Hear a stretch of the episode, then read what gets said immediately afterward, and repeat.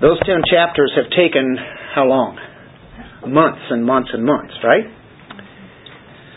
Well, we are heading into chapter 11, and what that's going to do is it's going to cover one week. We're not going to do it in one week. but um, imagine that. Mark saves that many chapters for the Passion Week. That's the week that Christ is crucified and then resurrected. It's that Passover week. So it must be something very vital and important to take up that many chapters because 10 chapters was really covering like three years. A little over three years, wasn't it? And now all of a sudden we have this most important week. And why is it important? Well, that's where he goes to Jerusalem and sets his face to Jerusalem for one reason to die for our sins, to pay the penalty, the cost for our sins. So we come to the last stage of this journey. We've been on the journey. And most of the time, Jesus and his followers have been up north. Most of the time, they spent their ministry out of those three, three and a half years up in Galilee. Sometimes they would move about. They even went further on up to uh, Tyre and Sidon area. They also went into, I think, the uh, Caesarea Philippi. They were there. Then they started their way back down. They went back in kind of their uh, their home base that they used in their ministry. And so they started zigzagging then on the way to Jerusalem. They went through Galilee, then they went through Samaria, they went over to the other side of the Jordan, which is Perea, spent some time there. He did his miracles, he preached, uh, came into Jericho. There he, uh, we know he healed the blind man, Bartimaeus. And by the way, in Jericho is a little man by the name of Zacchaeus. Zach, we like to call him here because that's a famous name around here. We have a couple of Zachs running around. And uh, makes you wonder, wow, there's a lot of things going on, isn't there? But the best is yet to come. There had been a road that went through Jericho. And so after they were out of Jericho, they are going towards Jerusalem. And Jesus is timing this journey down to the very moment in every way it's going to happen the way that He has planned. And that's what He's done all the way through. And that's what He's going to do to the very point of His death, His resurrection. It's all been prophesied. It will come about. Only God can do that. And so we wind up here in Jerusalem for Passover time. Passover is an exciting time of the year. It's, it's the feast of feasts. Um, this is where actually you have a few feasts during one week. But it's very significant. The, the most significant meaning is that the Passover is Jesus Christ. He is the Lamb. He is the Passover Lamb. He is the one that's going to be killed. While the other lambs are being killed, He will be killed at that same precise time. The Passover Lamb. That's incredible. And Jesus designed it to be this way. Exactly uh, expectations, they are running high. People are just having a joyous time, just gathering together. They're friends and family. They're traveling together. They're going towards Jerusalem. Many pilgrims just out telling uh, about the news about Jesus. Some of them knew Bartimaeus. They're out there telling this. You can't believe this guy. He healed Bartimaeus. Bartimaeus is seeing, and the other guy along with him, he's healed too. And they started talking about some other things. And then, of course, you have to mention Lazarus. Lazarus had been raised from the dead a few months before this. A lot of excitement. He's coming into Jerusalem where he, the area is where he raised Lazarus up from the dead. You say, well, What's the problem with that? There's a big problem with that. He's already caused enough problem. But if you raise somebody from the dead, everybody knows it. it. The word gets around. He's coming to Jerusalem, and the leaders know this. They don't want him there. They don't want anybody testifying about Lazarus. Lazarus come from the dead. Matter of fact, we'll tell you uh, in a little bit that uh, they want to kill Lazarus. they want to kill him again. You can't keep a man down if God raises him back up, right? But they're spreading the news. And Jesus has a sight set on the cross. He will die. He has to. Thank the Lord that He did. For if he didn't, our sins would still be on us. And we'd be destined for hell. Now, he's back in Bethany.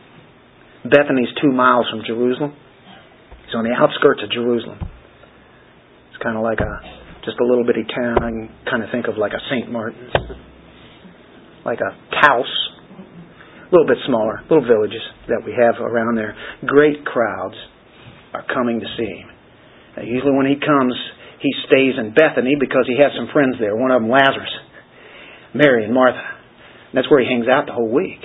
Goes back up to Bethany. It's only a couple of miles that he walks there. That's uh, close to a 5K, something like that. But he's going up some pretty good hills, like Jeff City, you know. So you, you can imagine uh, what's what's happening here as he's back around this area. There he is. He's sitting and talking with Lazarus, who had been in the grave for three days, and he's alive, and everybody's buzzing about that, and people know about this this whole entourage that's been coming with Jesus uh, from Jericho, and even before that, they're all following him more and more. The crowd is just picking up as it goes. And some of them are just on their way, and these pilgrims, and they hear about this Jesus, and they've heard about him, they've not seen him before, maybe some of them. And so they start to come in on this. The excitement is at an electric atmosphere. I mean, this is incredible. Passover's happening. You have the religious flavor that's going on, and definitely a nationalistic flavor. You know, I mean, these people are thinking, the kingdom is coming. We're going to beat the Romans. And that's kind of the theme that we're going to look at this here. This is a political king as far as they're concerned. So this has to be the right time as they're saying it. And I'm not sure I heard that noise and I start thinking ceilings. What is it this time? You never know. You never know. Hey, that uh, they could be lifting the uh, paralytic down through the roof you know. This may be the new ground zero. this is it, right? this is the place. We have excitement going on here. Only because of the Lord. Anyway, uh, let's. Uh, I'm going to invite you to open up your Bibles, and we're going to turn to Mark 11, if you don't mind. And in Mark 11, the first 11 verses is going to be talking about the entrance into Jerusalem, otherwise known as the triumphal entry. There are better titles for that, but um, we'll, we'll kind of use that. You're familiar with this. And usually you do this the week before Easter. And you notice the Hosanna song that was playing earlier? That was really cool. I don't know who planned that, but that, that worked out really good. You've been reading ahead. I like that because in here is where you see that word Hosanna. All right. As they approached Jerusalem, approaching Jerusalem, at Bethphage and Bethany, near the Mount of Olives. Notice how direct that is? He sent two of his disciples and said to them, Go into the village opposite you, and immediately as you enter it, you will find a colt tied there on which no one yet has ever sat. Untie it and bring it here. If anyone says to you, Why are you doing this? You say, the Lord has need of it, and immediately He'll send it back here. Well, they went away, found a colt tied at the door, outside in the street, and they untied it. Some of the bystanders were saying to them, What are you doing untying the colt? And they spoke to them just as Jesus had told them, and they gave them permission. They brought the colt to Jesus, put their coats on it, and he sat on it. And many spread their coats in the grove, and others spread their leafy branches which they had cut from the fields. Those who went in front of those who followed were shouting, Hosanna! Blessed is he who comes in the name of the Lord. Blessed is the coming kingdom of our father David. Hosanna in the highest. Jesus entered Jerusalem and came into the temple. And after looking around at everything, he left for Bethany with the twelve since it was already late. Let's pray. Father, thank you for your word. Speak to us today. Speak to us because this is your word. This is your truth. And may it be something that will bless every one of us here and that will get more keen insight on the person of Christ. In Jesus' name, amen. By the way, I'm just the herald. I'm just the messenger, okay? That's that's all I am. I'm, I'm nothing. I'm, I'm just the preacher. The preacher is just he just gives the message that that's been given by the king. The king has the message, right? It's the king's message. I'm just heralding it forth. Just here's what's here. Okay? So, with the focus on the king, the king has left a message for us today. Are you guys ready?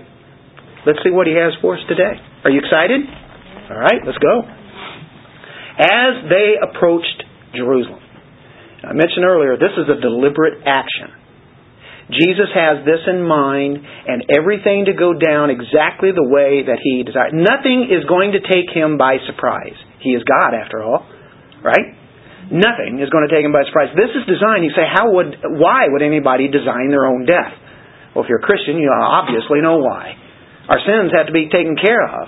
Somebody has to do it, and has to be one who's absolutely perfect, and there's only been one man perfect ever in the history of mankind, and that's the person of Jesus Christ, who is God, who is 100% man, and he can do it.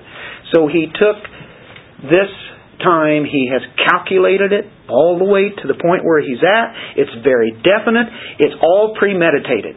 This is designed. A location. That's been designed. They approached Jerusalem at Bethphage. Bethphage, uh, house of figs, possibly is what that means. The house of figs. And like Bet, Beth, Bethlehem is the house of bread. Guess who came from Bethlehem? Who was born in Bethlehem? Jesus. He is the bread of life, right? Well, here he's at a place called Bethphage, and then you have Bethany, and Bethany is dealing with um, uh, another little town that's really close to Bethphage. You have this district. It's the house of dates. You have dates and figs. Look at the fruit that comes out of this area. And they had fig trees there. They had olive trees. They had uh, dates, figs, olives, uh, the the grapes. They had everything that they needed. Right? It was a beautiful place to be. At his uh, place that he stays, uh, Bethany. Um, hey, do we have a Beth here? house, house, right? This village, this district, Bethany, two miles from Jerusalem, that's really close. Really, really, really close. Mount of Olives, kind of on the other side, the Mount of Olives there. He rounds the south side of the Mount of Olives. He had passed by Bethphage, which is only about a mile from Jerusalem. It's kind of in between Bethany and Jerusalem, and it's before you enter Jerusalem. And that's where they're they're at. The elevation at this point now is like 2,600 feet. They were below sea level before. They were at Jericho and they ascend uh, 2,600 feet in a space of 17 miles from here to Ashland. Go 2,600 feet. That's a pretty good climb. That's where they've made it. Now you're looking on the city of Jerusalem. A beautiful sight there. It's breathtaking view of this holy city.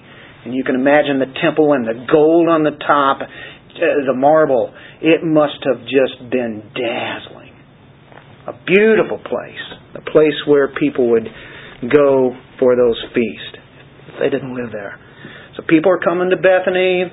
Lazarus is there. They want to see Lazarus. If you had heard about a man who had been dead for three days, wouldn't you want to see who this guy is? Is this for real? Checking it out. So here we have that sense. Um, religious leaders, they don't like this. Um, John 12 tells us that the chief priests took counsel. They want to kill Lazarus. They took counsel to kill Lazarus because he's too much of a witness. They want to kill him because they know that they can't do anything about it. They don't deny that the guy was raised from the dead. They just want to try to get him dead again. Okay. Um, remember, it's it's Passover. Okay. The leaders of Israel they want to kill Jesus. Right? They've been wanting to kill him for a long time. For three years they've been wanting to kill him.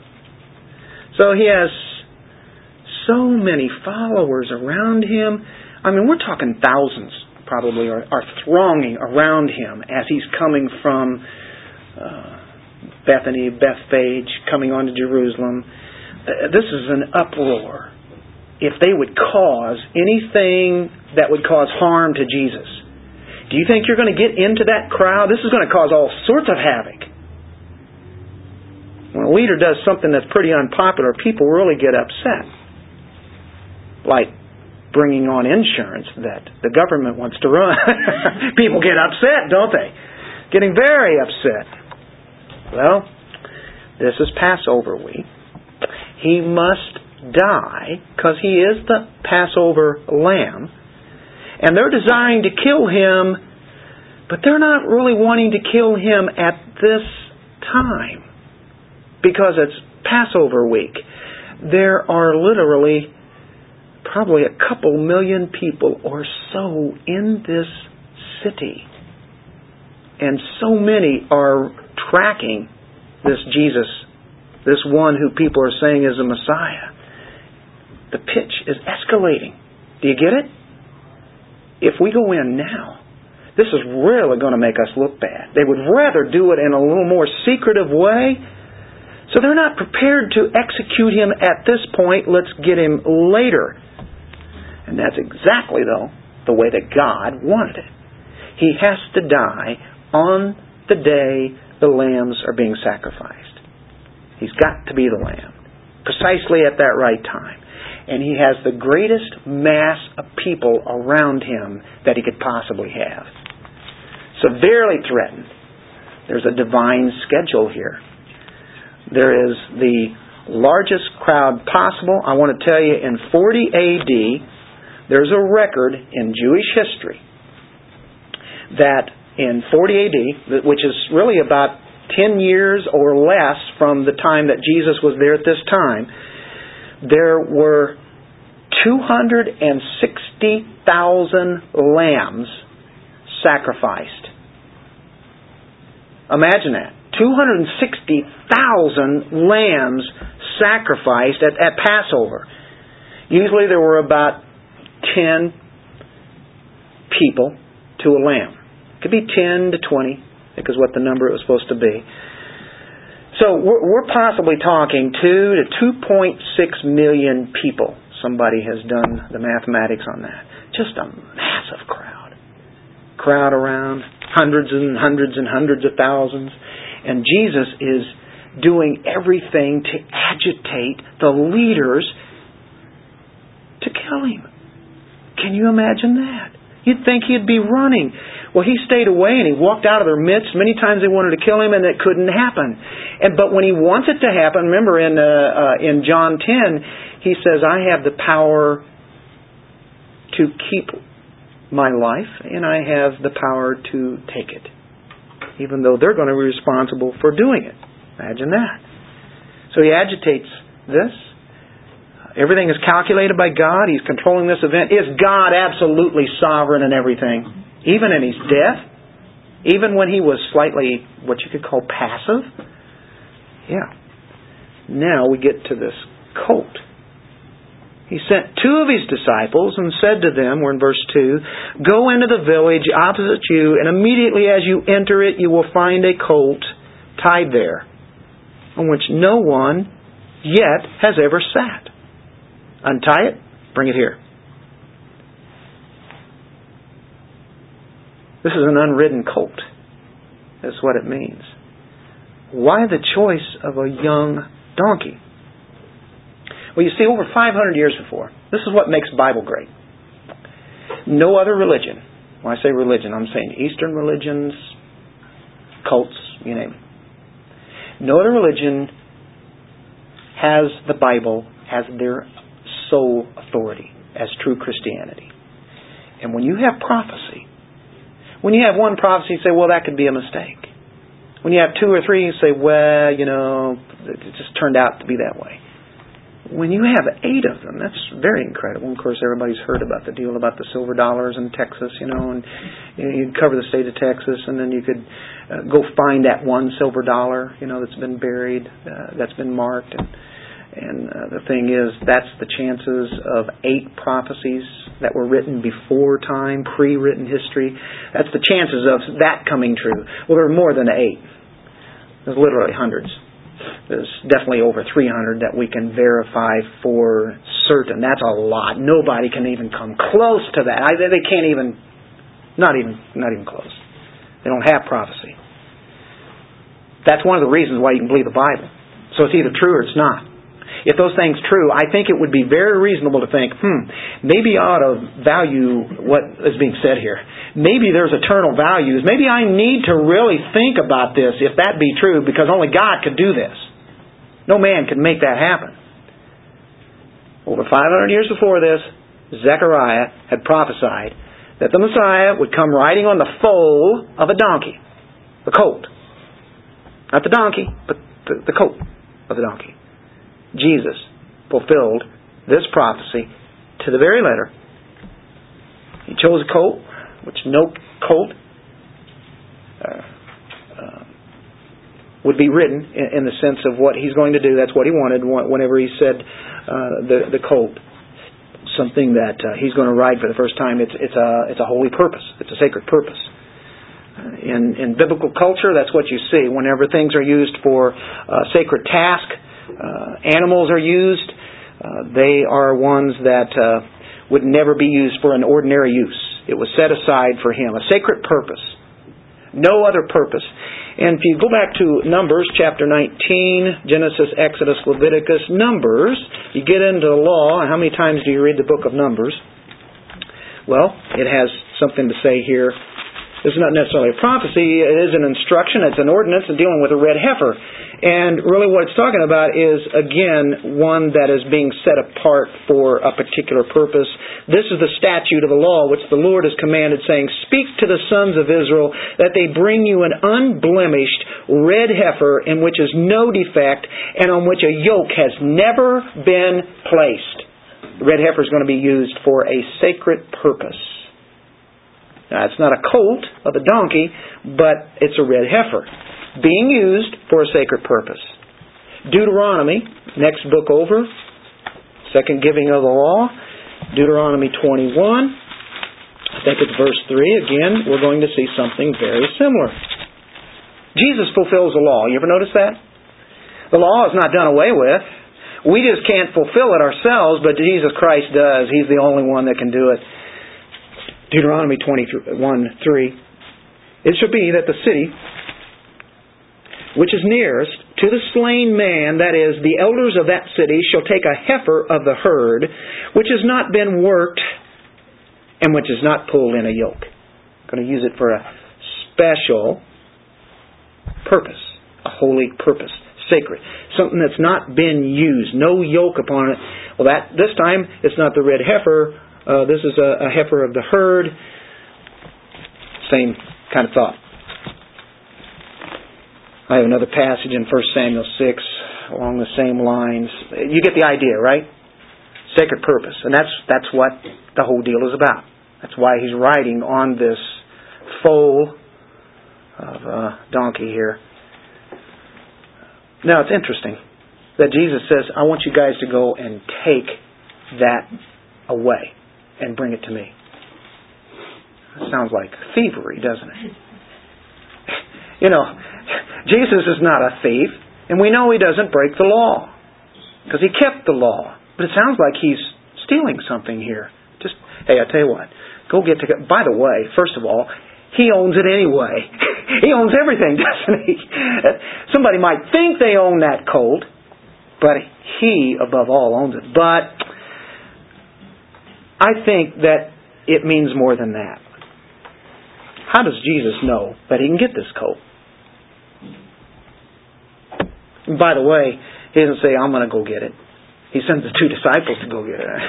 They're the ones that are there. Well, first of all, and this is easy, we know that God is omniscient, right? He knows everything. And He knows this will happen. Right? No problem with that. He is omniscient. He knows it all. Great attribute of that. But I think it could mean even more than that and I won't press it too much, but I, I like to think of it this way. Could possibly be, doesn't have to be, but it could be that Jesus did not leave things until the last moment. Says, "Oh, by the way, uh, can you do this?" No, I think he's had this planned out, and I think months before he'd been in Jerusalem. Months before he had actually been in, uh, actually, I guess I should say Bethany, because of Lazarus. Remember, he was he was to come there and he waited until it was late, till Lazarus was really dead. Dead is dead, right? He just stunk more. But the thing is that he he knew Lazarus. He probably knew other people in Bethany because he had stayed there many times. Now think along with this wouldn't it be possible that he had made arrangements knowing he's going to come back this time and next time he's going to go into Jerusalem and he's going to ride on that donkey to fulfill Zechariah? And so he makes it clear to this friend that hey I'm going to have a couple of my disciples come and get the foal of the donkey the one that you own there. And I was just uh, asking permission. Would that be okay and he says, "Yeah, how am I going to know it's it's them?" They start taking it as it's like they're going to. It looks like somebody's stealing it. He says, "That's okay. Uh, you might question them, but here's the password. Hey, we took this up a couple of thousand years. Passwords. You guys like passwords? I hate them, especially when you have about uh, you know five different computers you work on and you have different programs and each one has a different password and you're going what was that oh no i've lost it oh, how do I get this is the password. There's only one password. And and Jesus covers it. He says in verse 3, if anyone says to you, and he knows they're going to do it, why are you doing that? And you, you tell them the password. What's the password? The Lord has need of it. Oh, okay. Go right ahead. That's the password. They, they did it. Hey, doesn't say that for sure, not pressing it. I thought it was just a little bit of fun, but I think it's a little bit possible. I think it's more than possible. We definitely know He's omniscient, so all this is working together. So He sends forth the disciples. The password now is done. the Lord needs it. Lord needs it now. And we have a dramatic action that is going to take place. He's showing Himself to be King. Lot of people are realizing that he can be the king, and now he's showing it, and the people are saying, finally, we've been after him to do this. He's deliberately challenging the religious leaders to say, check this out, guys. He's making his entry. Oh, they see it. When you see thousands of people coming down from this ride, you know, they're walking. He's riding on the this little donkey, and they hear about this crowd. You can't miss it. Um, this is going to set forth a plot. We've got to do something about this, guys. I know we haven't figured it out for this week, but we've got to we got to do something now. We've got to arrest him. We've got to get him on trial, and then we're going to crucify him. And that's, of course, what they're going to do.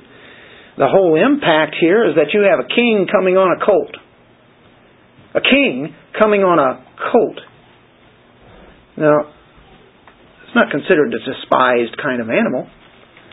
Uh, matter of fact, it's really considered a noble one. When a king went to war, he would ride on a horse, right? Coming on a white horse, maybe. You know, that's what you usually think of when you have kings. But uh, when you go back to King David, for instance, if you remember him, he rode on a on a donkey. He rode on a donkey. He was uh, king. He was identifying himself as the king. Jesus is coming in the royal line of David. When Bartimaeus, blind Bartimaeus, was healed, what did Bartimaeus keep saying? Have mercy on me, son of David. Son of David. David's the king. He's in the royal. David was a thousand years before. Yeah, but there's one in the line of David who's going to be the Messiah. Jews know that. He's going to be the kingly rule. They've been waiting for a thousand years. This is it. This is it.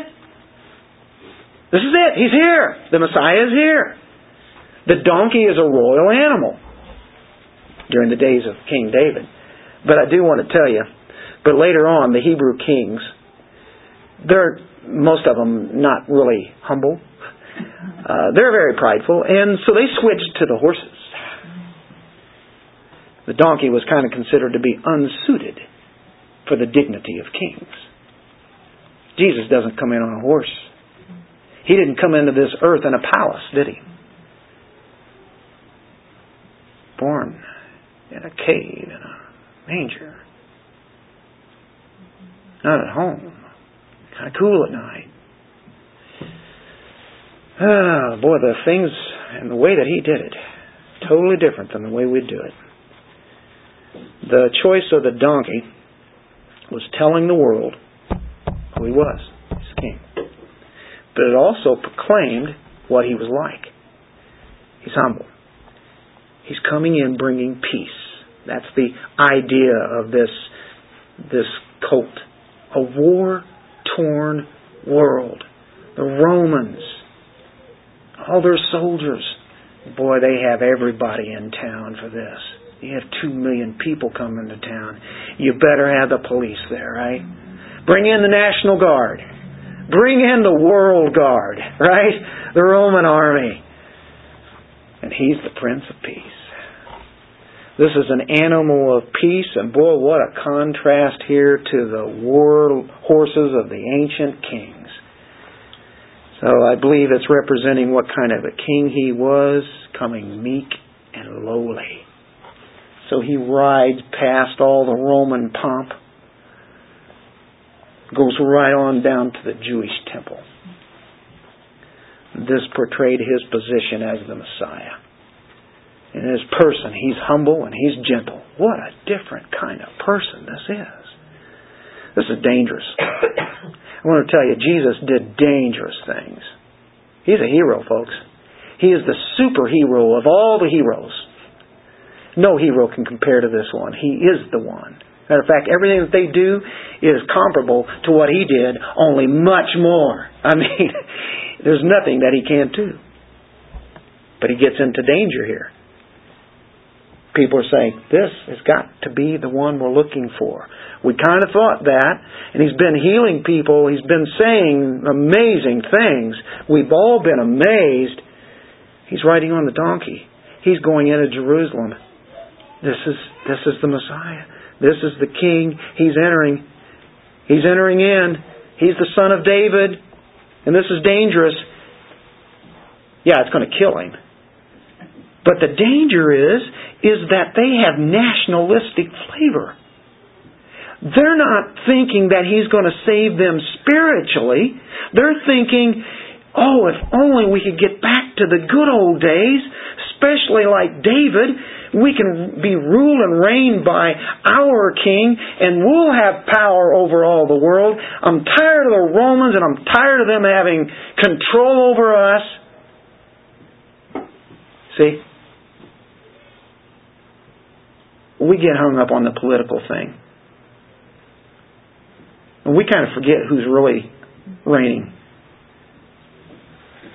Sure, that sounds good, but it would only last for a little while. Don't you want something more eternal? People need to be saved to enter the kingdom of God. And that's what this is about. This is not what the people are hoping for. What he's doing here, I mean, it's dangerous because the people now are going to get the idea even more than ever that this is the political takeover. We're going to be part of this. We're getting ready to do it now. They didn't understand. They're looking for conquest. There's part one. Ready for part two? We've covered three verses. Oh my. It is 1219. Ha I am glad the time changed. I want to get the reaction of the people here. Here's the disciples, first of all. He says, here's the password, and, and send it back here. Okay? That, that's what's going to happen. So they went away, found a coat, tied at the door, there it is, just like what he said. They're in the Bethphage area. It's outside in the street. So they go, well, he said to do it. So, you know, you can imagine going over there and they're untying. I'm, I'm sure the other one's looking out for him, you know. and sure enough, these guys see him. You know, they're, they're out there, they're bystanders. Say, hey, what are you doing untying the coat?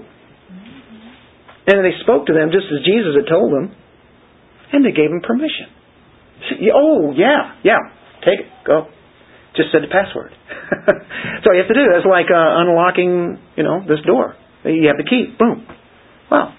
Hey, it worked. Why? Were you doubting? You know Jesus.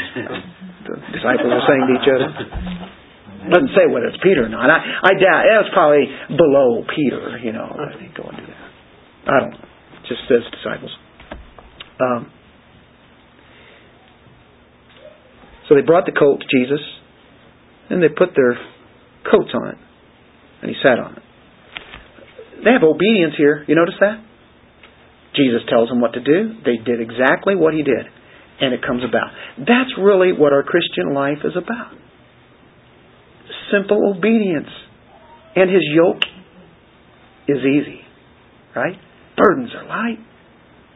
Follow him. Whatever he says is, oh, yeah, that's a lot easier than what the way I've been doing it, the way the world is telling me. They um, make a saddle for him, make it really comfortable, put the coat on there. That's servants. Hey, they're learning something. You know, we've been talking about servants all the way through here, and Jesus is the servant. He is the humble servant, but yet they're serving him here. I, I kind of like that. That's a that's a good idea. oh my. So, you have people around. They're going to follow. He's getting on this. By the way, very interesting. In Daniel chapter 9, verse 24,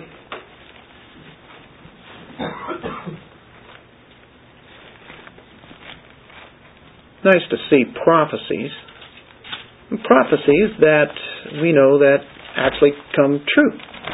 And in Daniel chapter 9, verse 24,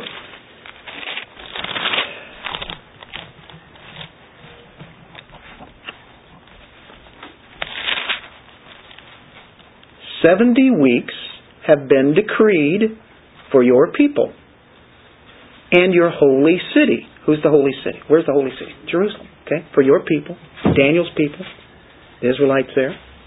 To finish the transgression, to make an end of sin, to make atonement for iniquity, to bring in everlasting righteousness, to seal up vision and prophecy, to anoint the most holy place. So you are to know and discern that from the issuing of a decree, to restore and rebuild Jerusalem. Now, this is before, you know, I, I mean, we're looking at a time period that Daniel is getting from God when, remember, the temple had been destroyed by the Babylonians. And he says to Ezra and Nehemiah, and he leads those people back, and then people follow them to go build Jerusalem and to build the temple. And he says, okay, we're going to restore, rebuild Jerusalem until Messiah, the Prince. There will be seven weeks and 62 weeks. How many weeks is that? Seven and 62 is what? 69 weeks. And to a Jew, they know what the week is. How many, how many days are in a week? Seven. To them, that's seven years for a week as he's putting the time. There were actually so many years from the time that Daniel said that to the very time that Jesus came in to the holy city was those 69 weeks. That's incredible. To, the, to that very moment, whenever they start building that, to the time that Christ presents himself as entering uh, this city. And it's been mathematically done by um, I can't remember his name now. I think it starts with Sir. but he figured this uh, out, and uh, many people report this. I think it's very fascinating. Definitely, I, I think it's it's meant there to, to show that the temple was going to be rebuilt, and here's how long it was going to be. Uh, and then then you have this uh, extra time. Then after that, that uh, there's going to be so many years within within that generation. Then it'd be waiting for quite a while for the Messiah would come. So we get a date here of when the Messiah would be coming.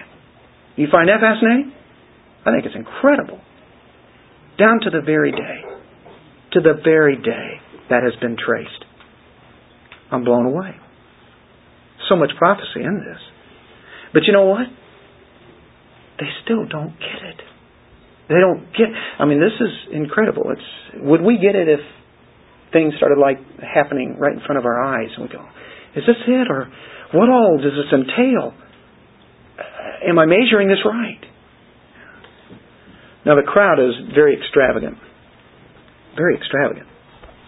Go back to our Mark 11. They spread their coats in the road, and others spread leafy branches, which they'd cut from the fields. and palm tree branches and such. This whole thing is very reminiscent of something that happened before.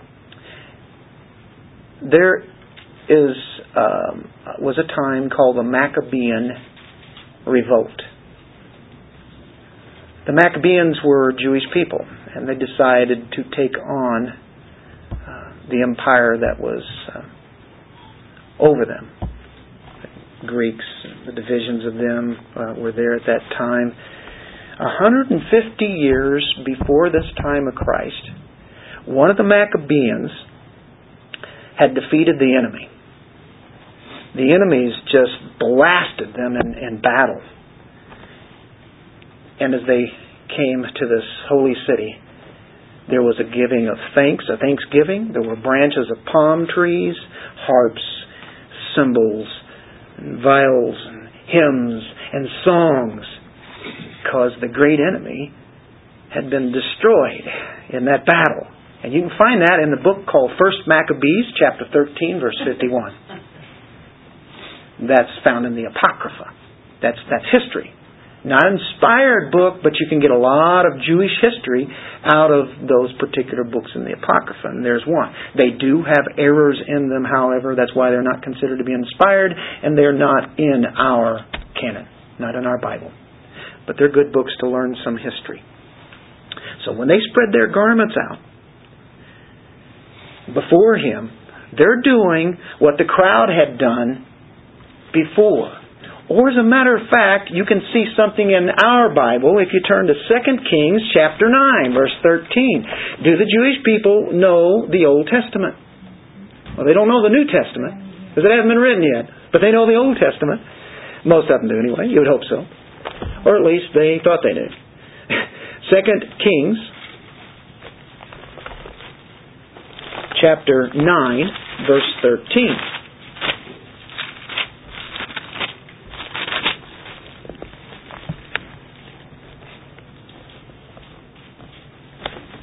That's dealing with Jehu. Then they hurried, and each man took his garment and placed it under him on the bare steps, and blew the trumpet, saying, Jehu is king. Jehu reigning over Israel. This is dealing with Elisha's time. Elisha the prophet. So what they do, they, they took their garments and put them down there and he walked on them. Well, guess what the people are doing here? I think they uh, do this uh, as, uh, as reminiscent of what happened there. It was customary for people to lay the garments on the road and add the branches and the palm branches to welcome a king. That's what they would do. So obviously, this is the welcoming of the king. All homage is being poured forth, flinging the robes, and they are willing for him. Whenever they throw their robes, their coats, maybe the only thing they own, the only coat that they have, and they put it out there, they're they're saying, "I'm willing to you for you to trample on this this property that I have." And you can do whatever you want with this. You can do whatever you want with me, is the gesture. When you throw down your clothes there. You're, you are the king, and this whole procession, I'm part of it, but I'm willing to be yours. So they want to be underneath this king. New pilgrims, all walking along. This huge crowd that's going on. New pilgrims are there, and they go, wow, what's going on? And they start joining it too. Do you see the fever? Do you see the pitch of what is happening here? Get a, get a feel of it. These were Hebrews on the holiday. They're having a great time. You know what? It's good to have days of feasts. I think God designed that for us to take off time from our everyday work that we have and just enjoy some special days that are set aside. It's good for rest. In this case, it happens to be also a very religious holiday or a spiritual holiday. And so even more so. But all their holidays really were holy days. That's where Holly Day came from. Holy Day. So know, when people say happy holidays, all I have to do is think, oh, happy holy day. it's okay. They still don't know it, but that's that's what I take it as. So the holiday's fine with me. Um, fact of the matter is, is that it's good to have joy. You know, God wants us to have joy because God is the God of joy. Did you know that God wants us to have pleasure? Because God is the one who created pleasure. Pleasure for Him.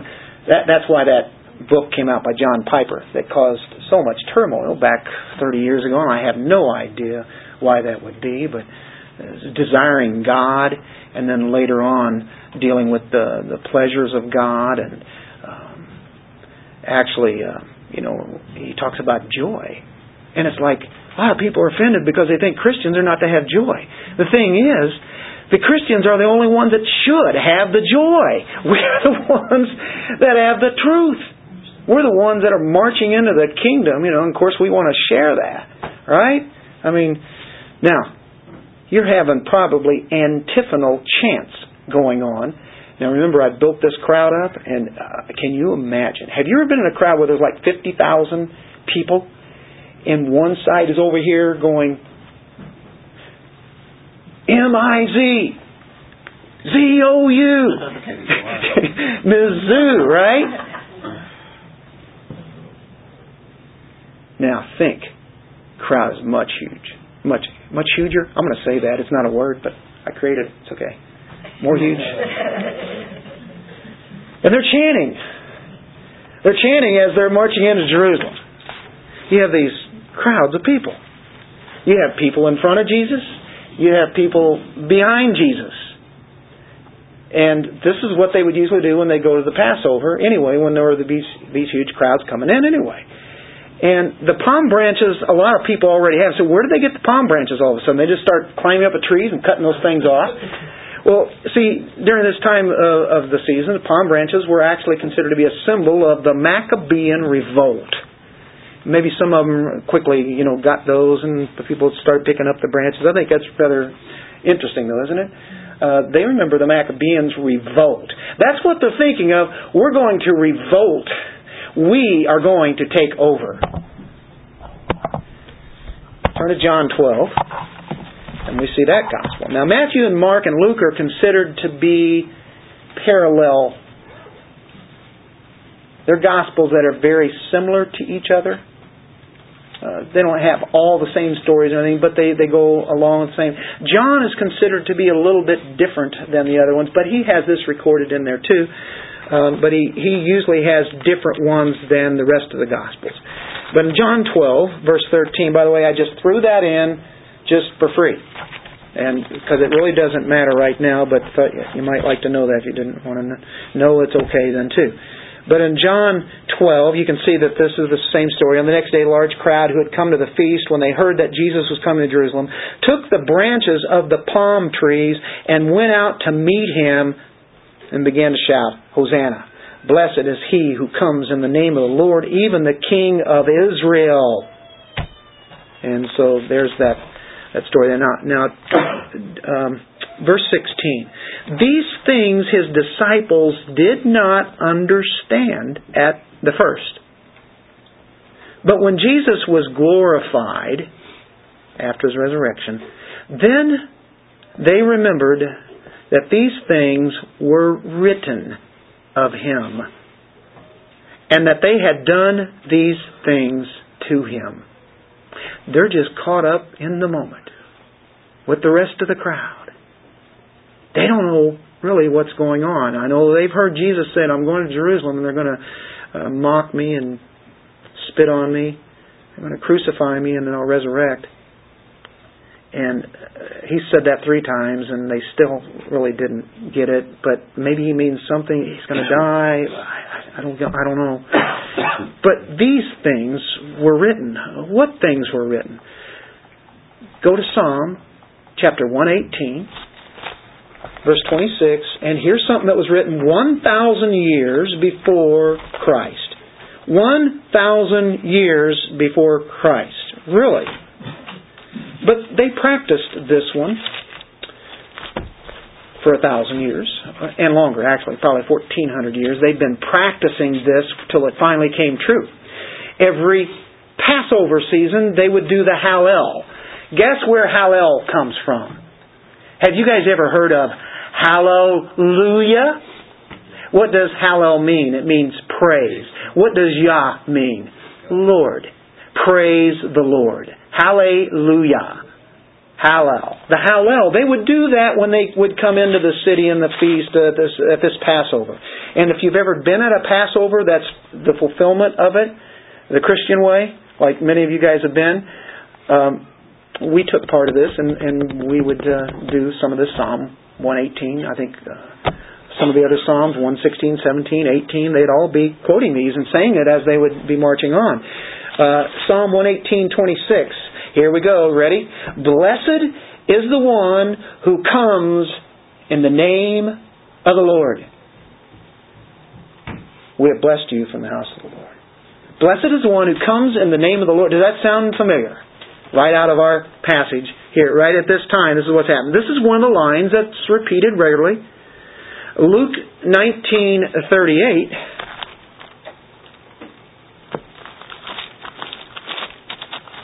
says something of the same nature. Adds a little bit. They were shouting, Blessed is the King. Mentions the King here. Blessed is the King who comes in the name of the Lord. Peace in heaven and glory in the highest. He's coming in peace. Of course, He is glory, isn't He? So, blessed is He who comes in the name of the Lord. Luke adds on the fact that He's the King. Oh, wow who comes. Blessed is he who comes. This is another name for the Messiah. They knew that. This is the Messiah. They would talk of it every year. They would be said, Blessed is he who comes in the name of the Lord. They know they're speaking of the Messiah. Now they're saying it. This is not rehearsal time. This is it. And the Hallel Psalm just kept repeating his character. The Hosannas. The Hosannas, right? Hosanna in the highest. That describes his work because Hosanna is Hoshiana. Hoshiana means save. Save now. They're saying save. Salvation. Okay. Salvation from what? From the Romans. Hosanna, save us now. Ah, Okay, let's let's go. You like going back to the Old Testament? Isn't it cool to see things that were prophesied beforehand and all of a sudden there this is it and this is happening and they're using those scripture and it's coming exactly true and the best one we haven't done yet. We haven't turned our Zechariah passage. But let's go to 2 Samuel 14:4 and we'll use this word Hoshiana or Hosanna. Everybody's heard that, haven't they? Hosanna in the highest. Second Samuel 14:4.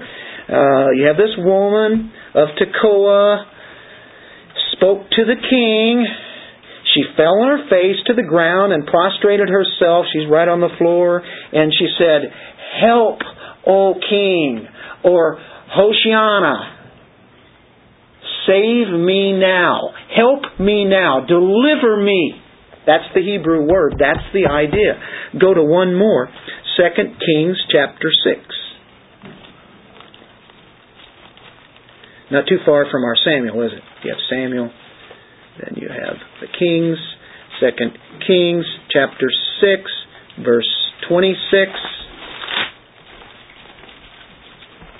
As the king of Israel was passing by on the wall, a woman cried out to him, saying, Help, my Lord, O King, help me. Hoshiana, save me. Deliver me. Help. I need help. Hoshiana. Hosanna. Okay. Boy, is this build up. Now you hear antiphonally. Antiphonal one, you know, we could do this. You guys could say, Hosanna. And you guys could say, in the highest. You guys ready? Hosanna. In the highest. Hosanna. Isn't that cool? Okay, that's just a few people. Now magnify that by the thousands. Wow. I mean, this is better than any football game, you know, when they have the cue cards and all of them are putting them up there and you see them at the Rose Bowl, you know, and you get different colors and such. How cool that is. Nothing compared to this. I mean, a Rose Bowl, I mean, that's pretty well it for the bowls. I mean, you know, that's, boy, almost majesty. Uh, it can't compare to this. Not even close. You, you know the throngs of people that are along the streets? Hmm. Hosanna is described as work. The Hallel Psalm revealed his character. You've had Bartimaeus. Bartimaeus, back a little time ago, was saying, Son of David.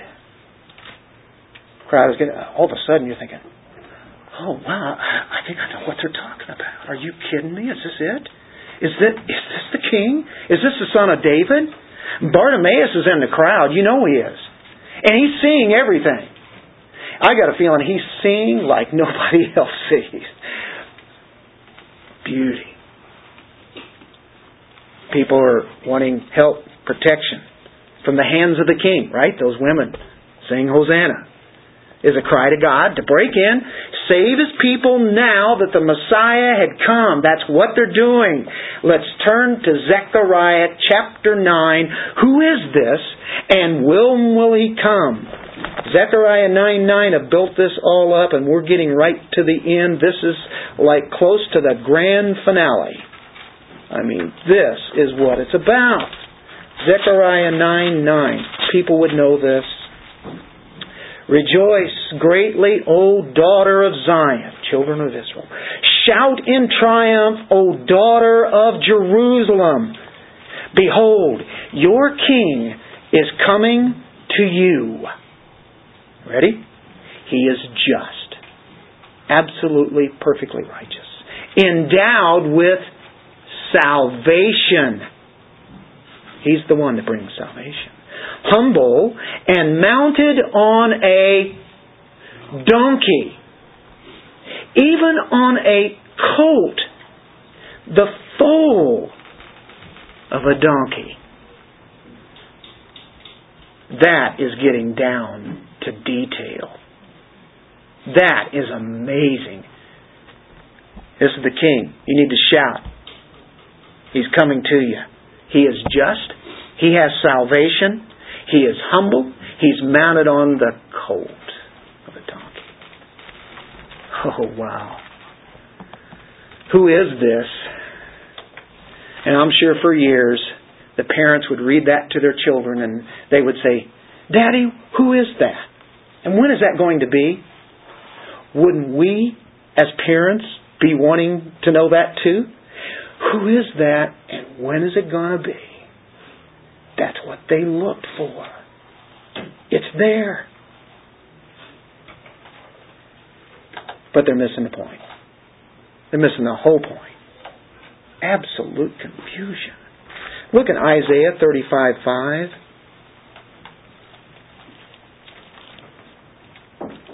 Oh, what a promise.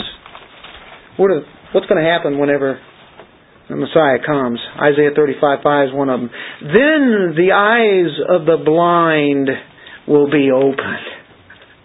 You have Bartimaeus. You have uh, all, all, the other guy with him. He's probably there too. Other people that he's healed from blindness. And the ears of the deaf will be unstopped. We've already seen that, right? That was a forerunner to what eventually happened. You won't have deafness. You won't have blindness in the ultimate kingdom. But he had introduced what it was going to be like. The kingdom actually was here. National restoration. Yes. We're going to restore the nation. the blind, I mean, they're seeing. The cousin of Bartimaeus is saying, Man, this is it. Wow. I've known you for 35 years and you have never been able to see. The earthly kingdom. The disciples, even after the resurrection, in Acts chapter 1, verse 6, get a load of this. Get a load of this. So when they'd come together, they were asking him, saying, Lord, is it at this time you are restoring the kingdom to Israel? He said to them, He just didn't say, huh, it's not going to be a kingdom. It's no kingdom. He says, it's not for you to know the times or epochs which the Father has fixed by His own authority.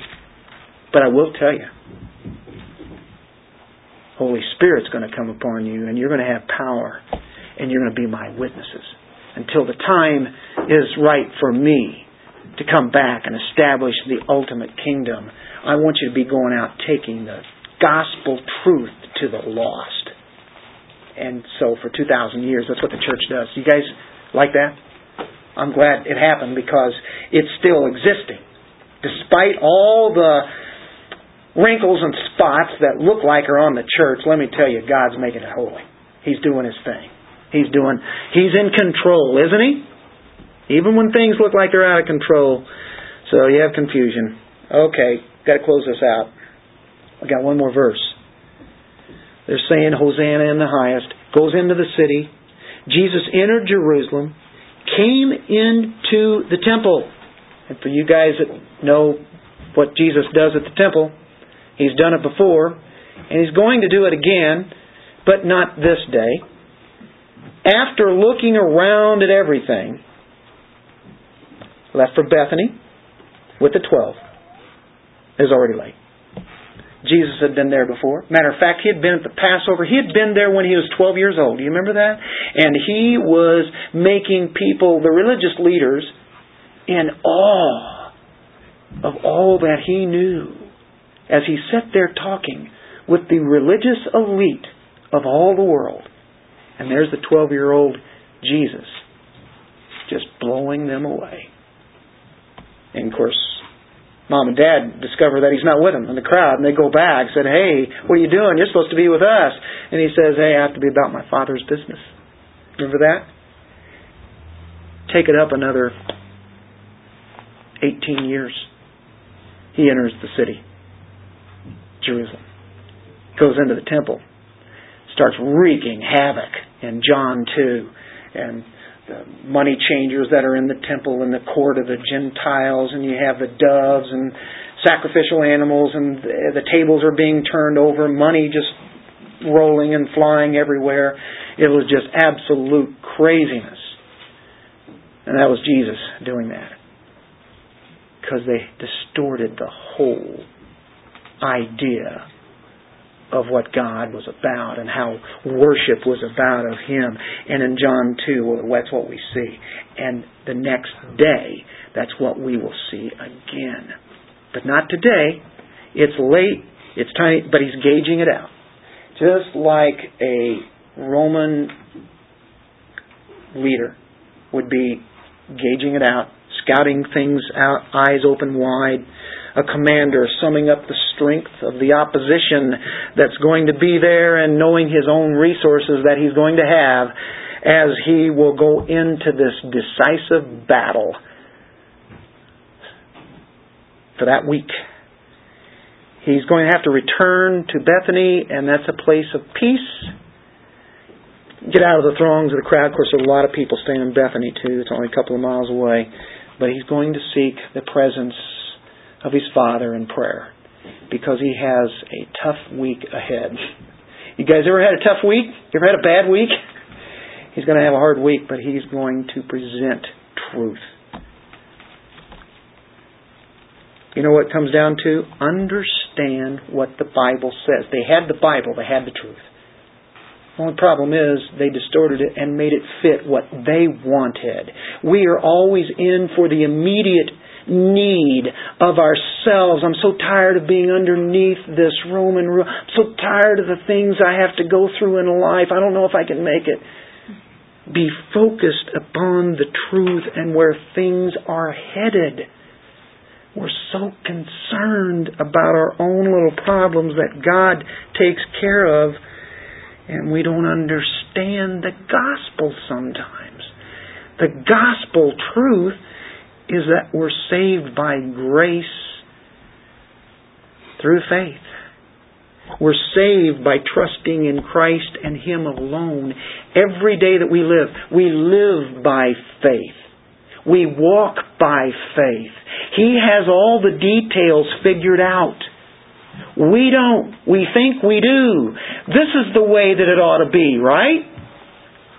Look what happens when you want to follow whatever the way that we think it ought to be. They missed everything. The salvation for their souls was right there. Most of them. Most of the nation missed it. And they're saying, this can't be the Messiah who's on that cross up there. That can't be him. Listen, the gospel is the heart of the Bible. The gospel says Jesus Christ, the righteous one, died for us, the unrighteous, sinful, wicked people, and then puts his righteousness on us. Pays the price of our sins forever. He does it. It's all by grace. And as a result, we say, I want to understand more who He is. Do you see why people can get excited about the Word of God? Because we've been saved. Hoshiana has happened. All by grace. For His glory. The gospel is at the heart of our lives. Let's pray. Father, thank you. Thank you for saving us.